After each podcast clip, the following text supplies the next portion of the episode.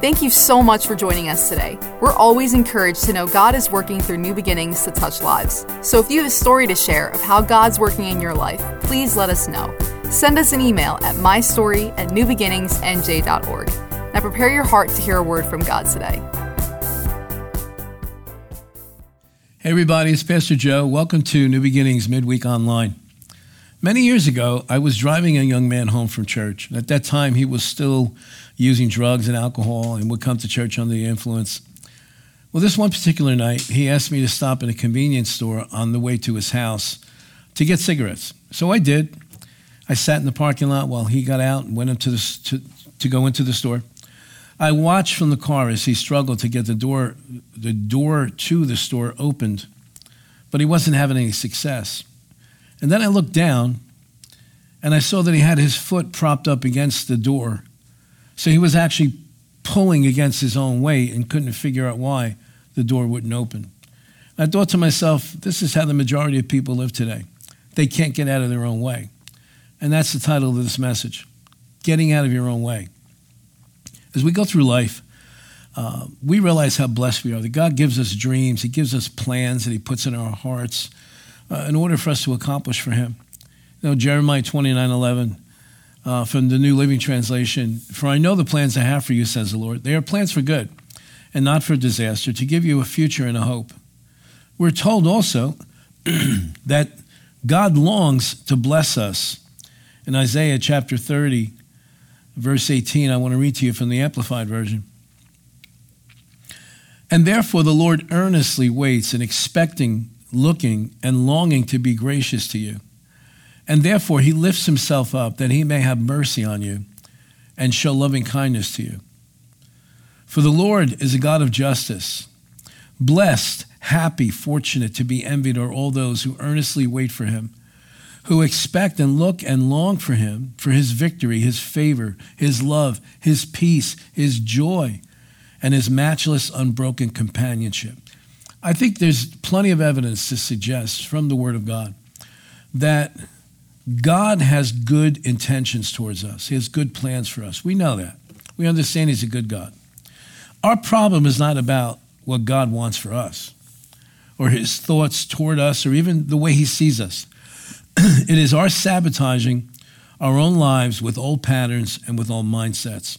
We find our path blocked and we get stuck in the middle without ever accomplishing those dreams. And we usually place blame first on the devil and then we'll blame some other third party, some other human being. But if we would be completely honest with ourselves, we would admit that we are our, own worst enemy. The truth is, the devil is not my problem. In uh, Luke chapter 10, it's recorded for us what Jesus spoke to the disciples about our enemy. Verse 19 Behold, I give you power to tread on serpents and scorpions and on over all the power of the enemy, and nothing shall by any means hurt you. James chapter 4 verse 7 says, Therefore submit to God, resist the devil, and he will flee from you. Ephesians 6 verse 16. In addition to all this, take up the shield of faith with which you can extinguish all the flaming arrows of the evil one. In Matthew 16, Jesus made the statement that I've held on to all these decades that the devil could never prevail against his church. That's us, that's you, that's me. So, so our problem is really not so much with the enemy. When we use our authority over him, we use the power of the name of Jesus. He's got to get out of the way. Second Thessalonians chapter 3, verse 3 says, But the Lord is faithful, and he will strengthen and protect you from the evil one. In the New Testament, there are only a few scriptures that tell us how to handle the devil while there are dozens and dozens of scriptures that tell us how to deal with the real problem. I am the real problem. You are the real problem. My untrained, undisciplined self, my unrenewed mind, my unsubmitted, hidden parts of life are the problem. There have been men throughout history that have conquered entire kingdoms, but then been defeated by their own lack of self control. The truth is, I have to get myself out of the way you have to get yourself out of the way. Self mastery is the greatest of all victories. Proverbs 25, verse 28 says, A person without self control is like a city with broken down walls. In ancient times, no one in their right mind would live in a city that wasn't surrounded by a wall. Wild animals can come in. Enemies can attack at any time they wanted. In today's world, maybe you can compare that to living in a gated commu- community as opposed to living in an open neighborhood. The gates, the fences, the walls, they all speak security to us. Proverbs tells us that a person that has no self control or refuses to exercise self control is sold out on just living for the moment, sold out on living for whatever gratifies the flesh. That person can never offer you any security, any stability, or any protection. They and those connected to them are extremely vulnerable to attack or failure or just any type of interference in living out life. Self control, we know, is an exercise of inner strength and under the direction of sound judgment that enables us to do, to think, and to say things that are pleasing to God. Now, Jesus Christ, our Savior, our Lord, He knows us. He knows us. He knows our strength and He knows our weaknesses, and He wants to help us with both. Have you had a history of a lack of self control? or maybe compulsive behavior. Impulsive decision making. We always get ourselves in trouble when we make decisions at the wrong time. Has your lack of self control ever, ever cost you financially, or has it cost you? Uh, has it cost you in your health? Has it cost you in your emotional health?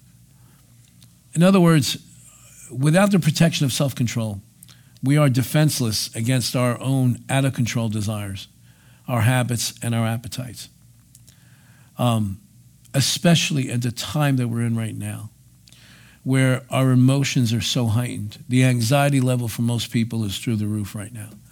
Uh, most of us are living with uh, hair trigger emotions. The, the, slightest little thing just can set anybody off. We've seen it in our society. Unfortunately, we see it even in church. Um, the story of Samson in the Bible is probably one of the strongest reminders of a person who did nothing to develop self control. Samson was born to his parents after being promised by an angel of God.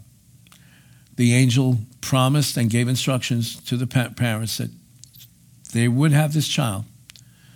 But the instructions were very clear that this child was never to drink alcohol or they were never to cut his hair.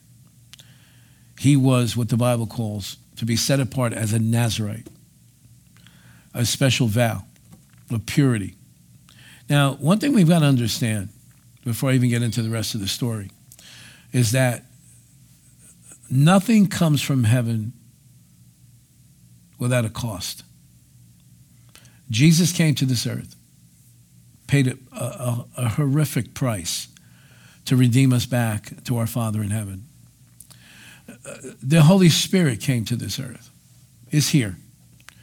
To follow the leading of the Holy Spirit, there's a cost. We have to deny ourselves. We have to not live a frivolous lifestyle. There may be some things you have to cut out. If you want to have an intimate relationship with the Holy Spirit, you cannot have an intimate relationship with the world. There's a cost involved. So, Samson's special gift from God was his supernatural strength. I mean, on one occasion, he killed a thousand Philistines with just the jawbone of a donkey. Another time, he ripped the city gates off of a wall and carried them at a good distance. But despite all of this strength, Samson was overcome by his own out of control sexual desires. That passion, that craving, that out of control, I've got to have this, caused him to get involved with ungodly women and made him very vulnerable to the enemies of God. The devil is always looking for to take an advantage of one of our weaknesses in order to embarrass God. And in the end, Samson ended up blind, a blind captive of the Philistines, spending his last days chained to a grinding stone. His last act on behalf of God was to destroy his enemies along with himself. The conqueror was not conquered by his enemies, but by his own out of control desires. A loss of self control involves using good things in a bad way. For example, it's normal to have hunger, it's normal to have thirst, it's normal to suffer from t- fatigue. And sex is something that God came up with, it's His idea. But when your appetite takes control and you lose self control, it turns into the sin of gluttony. Social drinking becomes alcoholism. Rest becomes laziness. And when normal sexual desire goes over into the area of excess and lack of control takes over, the result usually is adultery, divorce, destruction. And you see, the, the, the, the, crazy thing about us as humans is no one wakes up in the morning and says, Today I'm going to live a life that's just totally out of control. Today I will become an adulterer. Today I'm going to become an alcoholic. Today I'm going to become a slacker. No one wakes up with that intention in life. What happens is that we begin to drift. We drift away from a life of intimacy with God, of intimacy with the Holy Spirit, of intimacy with the Word, and we begin to yield ourselves to the voice of the old nature. And right now, as I'm speaking to you, there are many people that are in great danger of drifting. The lockdown was a hassle in the beginning. We complained. People didn't like it. When we realized that we could only have church online, then some people got used to it. And, oh, wow, I have the weekends to myself now. All of a sudden it became about me. Oh, this isn't so bad. It's just church online. It's not so bad. I'll make sure I watch the service online during the week. And then that morphed into, well, you know, since the lockdown, I'm spending a lot more time with my family, spending a lot more time with friends. After all, I haven't been able to do anything for three months. And now I haven't watched a service in weeks. That's dangerous. And I know I'm speaking to those that are watching online. You're already here, you're already watching. But you and I both know that there are dozens of people that we know right now that should be watching this and that are off, distracted, drifting, and it's going to cost in the long run. Romans chapter 8, verse 5, the Amplified Version. For those who are living according to the flesh set their minds on the things of the flesh, which gratify the body. But those who are living according to the Spirit set their minds on the things of the Spirit, His will and purpose. Now, the mind of the flesh is death, both now and forever, because it pursues sin.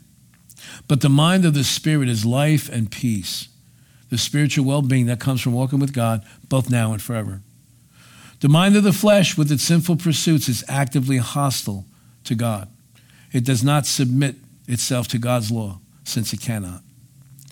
Verse 8 And those who are in the flesh live a life that caters to sinful appetites and impulses, cannot please God.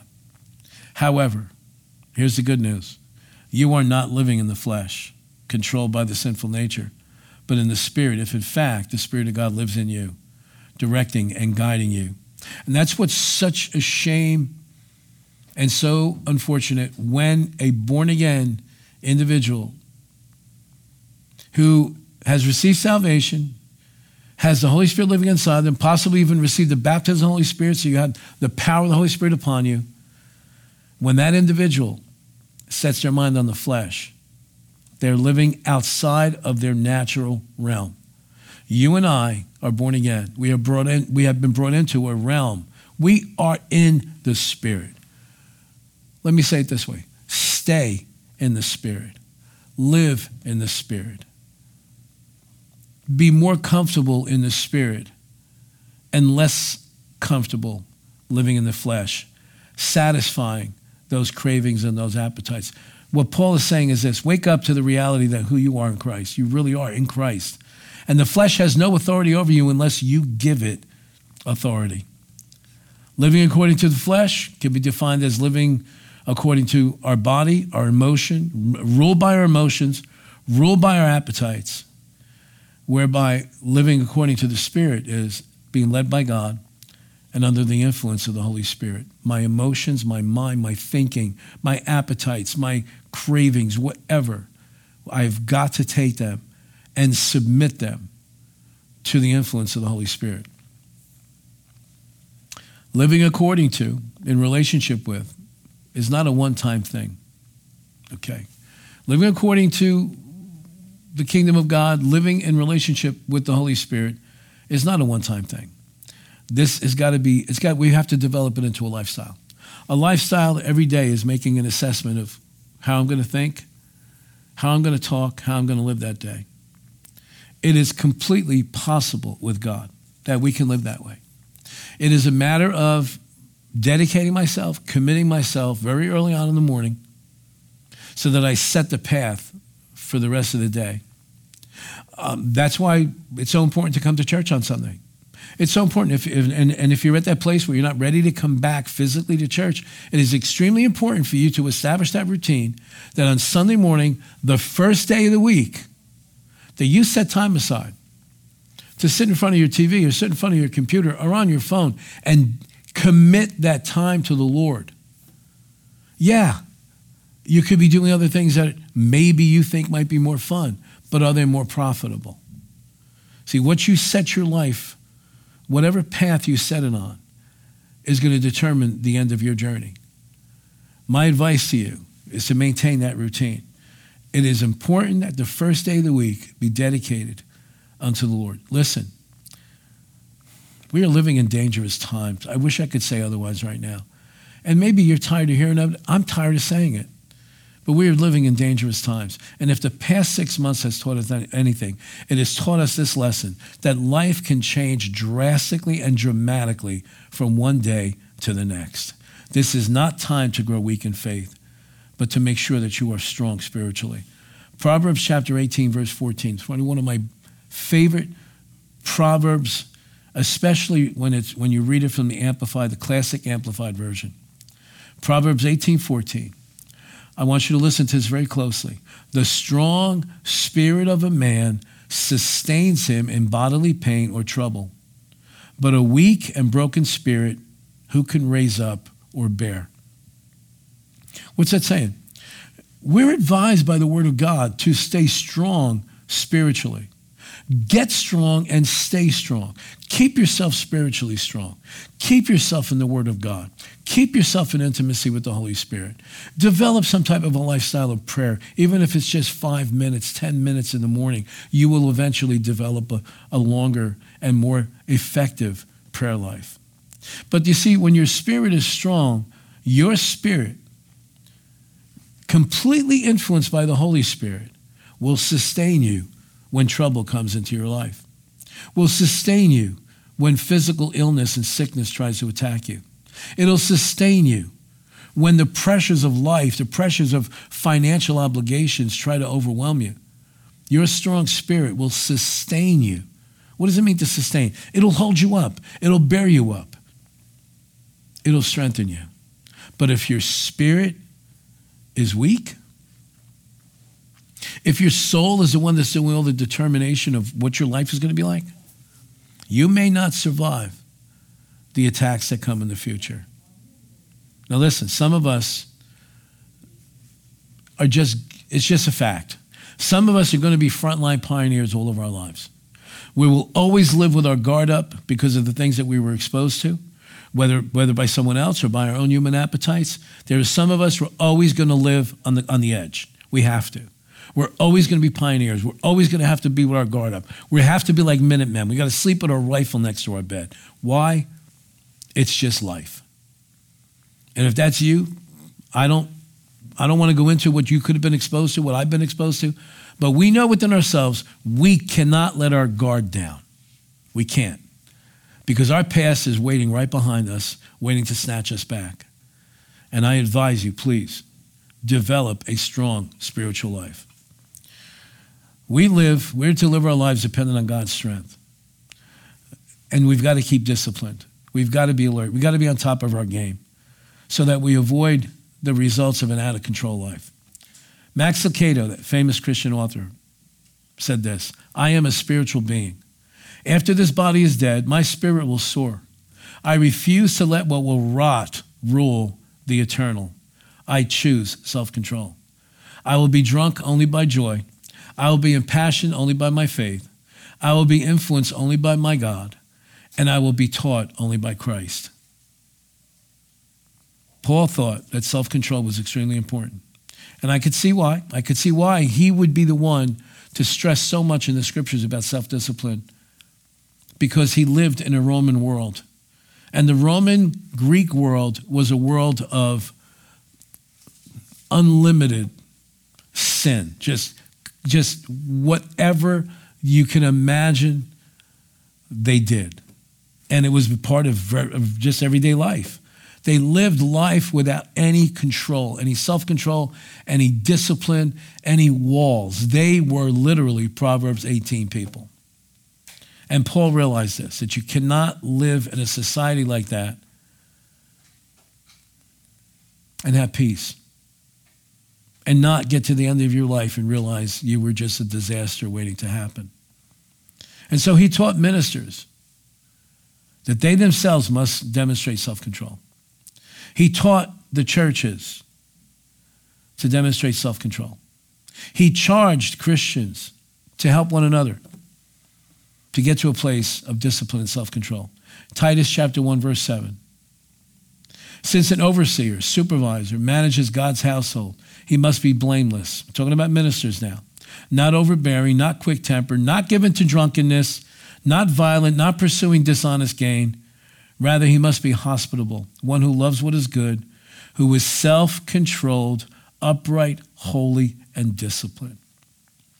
The fact is, every one of us are ministers of the gospel. According to 2 Corinthians chapter 5, we have been given the ministry of reconciliation. So none of we say, well, I'm not a minister. I don't, I don't, I'm not pastoring a church. I'm not an evangelist. Uh, I'm not an apostle or whatever. So I can have a little bit of slack. No, no, no. You're still a minister of the gospel.